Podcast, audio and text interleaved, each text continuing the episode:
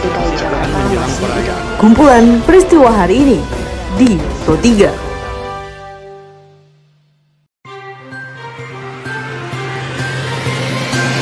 Halo, selamat berjumpa kembali di podcast Pro 3 RRI dengan kumpulan peristiwa yang terjadi pada hari ini. Pada podcast ini seperti biasa, saya akan menghadirkan informasi-informasi aktual dari seluruh Indonesia.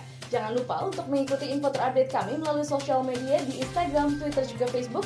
Caranya mudah sekali dengan cara mengetik at RRI Programa 3 di kolom pencarian Anda. Bersama saya, Tika Natia, inilah kumpulan peristiwa Pro 3 di ruang dengar Anda.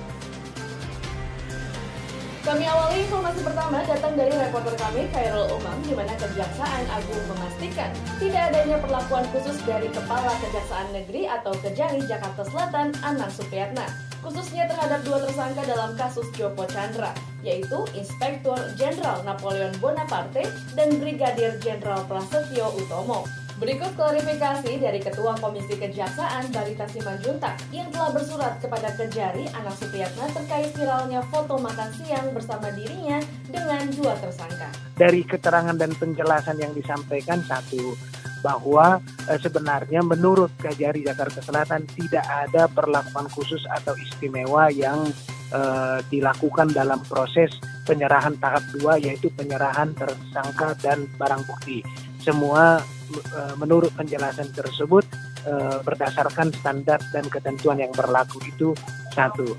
Yang kedua, eh, makan siang itu menurut penjelasan dari situ tertulis resmi yang kita sudah terima itu diberikan karena bersamaan waktunya diperiksa dari mulai jam 10 sampai jam 14 dan karena itu hari Jumat ada jeda untuk sholat Jumat maka sehabis sholat Jumat kan tentu ada makan siang sudah tiba nah maka diberikanlah makan siang dan itu menurut penjelasannya berjalan di ruang pemeriksaan Kepala Seksi Tindak Pidana Khusus di Kejaksaan Negeri Jakarta Selatan. Jadi itu tidak di restoran atau di tempat lain, tetapi itu memang di ruang pemeriksaan. Lalu yang ketiga di dalam penjelasan itu kami juga eh, diberikan informasi bahwa eh, sajian makanan juga sesuai dengan standar yang ada dan eh, biaya yang digunakan untuk eh, makan siang itu adalah diambil dari DIPA ke- eh, seksi tindak pidana khusus.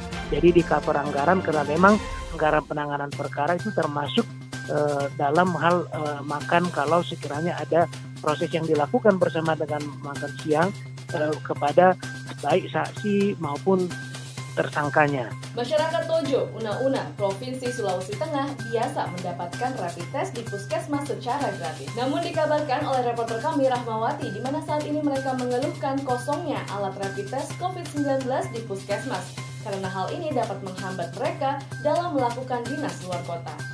Seperti Bayu, salah satu warga Marowo, Kecamatan Ulu Bongka, yang berprofesi sebagai supir truk lintas kota mengaku keberatan untuk melakukan tes rapid di klinik dengan biaya yang lumayan mahal bagi dirinya. Iyo katanya kosong, tengah mati orang begini, orang kan supir, jadi harus hari-hari berangkat. Sementara itu tes kosong. Ini di puskesmas Marowo, di kosong juga. Kan kalau ada stok, orang setiap bayar. Beda dengan kayak kalau kayak begini toh, tidak ada stok. Otomatis orang mau pergi klinik. Nah, nah klinik bayar. Kalau di puskesmas tidak bayar. Orang juga mau paksa berangkat, tapi ditahan juga di Tawaili sana. Nah kalau tidak bawa rap, Tawaili juga dirapi, tapi 150 ribu juga. Mendingan kalau bisa, pemerintah cepat adakan itu stok. Supaya kasihan orang mata pencarian ini supir. Kalau tidak muat, orang mau dapat uang dari mana? Informasi selanjutnya dikabarkan reporter Robin Abdul Rahman di mana longsor melanda sejumlah desa di Banyumas, Provinsi Jawa Tengah. Selain merusak rumah warga, longsor juga memutus akses jalan penghubung desa Cirahap dengan Kemojing.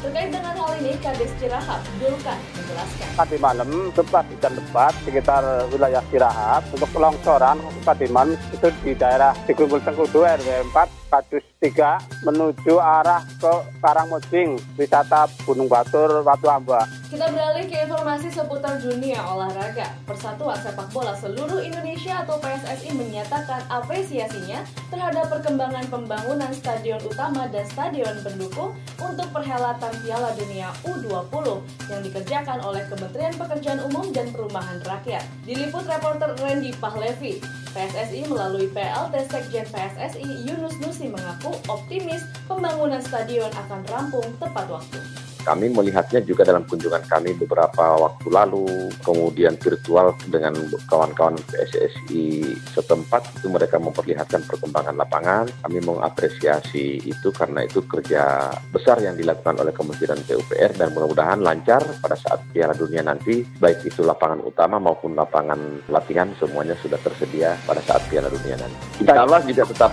berjalan semuanya. Demikian sudah berakhir perjumpaan kita pada podcast edisi hari ini.